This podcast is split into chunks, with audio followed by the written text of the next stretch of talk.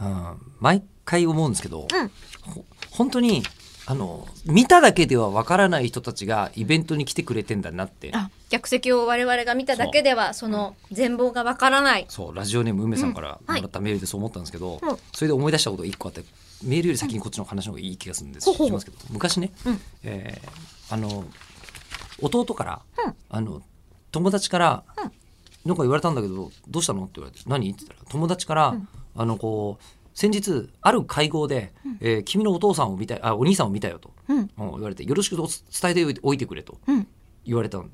うんうん、なんだろうなと思って、えっと、その友達はどんな友達なのと、うんえーなんかスーパーコンピューターの研究をしてる人って言われてどこ にあったすげえ頭いいそんな人と会うとこないだろうと思って、まあねそれそういう分野つな興んだろ味はあると興は味いえはあるとはいえなかなか呼ばれないようんそそんうなですのはよねうさすがに、うんうんで会合で会ったからんよろしく伝えておいてくれたまえって言われて、それいつの話っつって何月何日って言われて、何月それつおーちょっと待ってちょっと待って、えそれは俺はえー一日中日だまりスケッチの武道館のイベントの司会をしてる時だぞと、えーあ好きだと思うよそういうのって言われてええーみたいなじゃ客席にいたんそうだアニメのイベントやってんのに、うん客席にスーパーコンピューターの研究者がいると思わないじゃないですか。思わないね、うんっていうようなことがイベントやってるとあるんですけど、うんうん、今回事実はは小説よりきなりですが私と中村さんでやらせていただいている「口を開く」のイベント、うんえー感想初めてメールを送らせていただきますということでラジオネーム梅さんからいただきましたが、えーこんにちは初めてメールを送らせていただきます、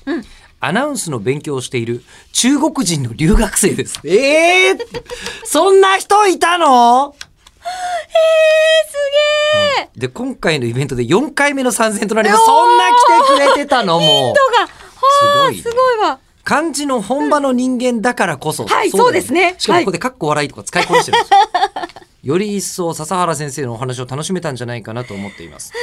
来日来日前の学生時代に漢字学という選択科目を履修し、日中の漢字の違いについて少し調べたことがありますうん例えば「湯」という文字お湯の湯ねお湯うんうん現代中国語ではお風呂の意味がほとんど残っていなくて主にスープの意味で使われます。タンタンそうですね。うんしかし私の地元、かっこ中国の南地方では温かいお湯の意味合いがまだ日常的に使われています。じゃあ日本の感覚と近いんですねえーで形や発音だけでなく時代とともに、うんえー漢字の意味合いが変化することもあるんですね。ん笹原先生のお話がすごく勉強になりました。すごいわ本場の方にすごいです吉田さんはこのイベント一生やっていきますとおっしゃってたんですが、まあ、学生さんね学者さんに話聞くの面白いことないですから、んえー私もできる限り一生参加したいと思いますとおあーりがたいありがとう国を越えてこう言っていただいて、ねえ、こちらにいただいているのは、えーはいサムチャイさんという方からです、令和初の口を開くイベントイベント中に中村さんから指名されて立たされた令和 T シャツを着ていたものですさんからもこちらにいただいておりますなのでまだびっくりプロフィールあるんでありすよがとうございます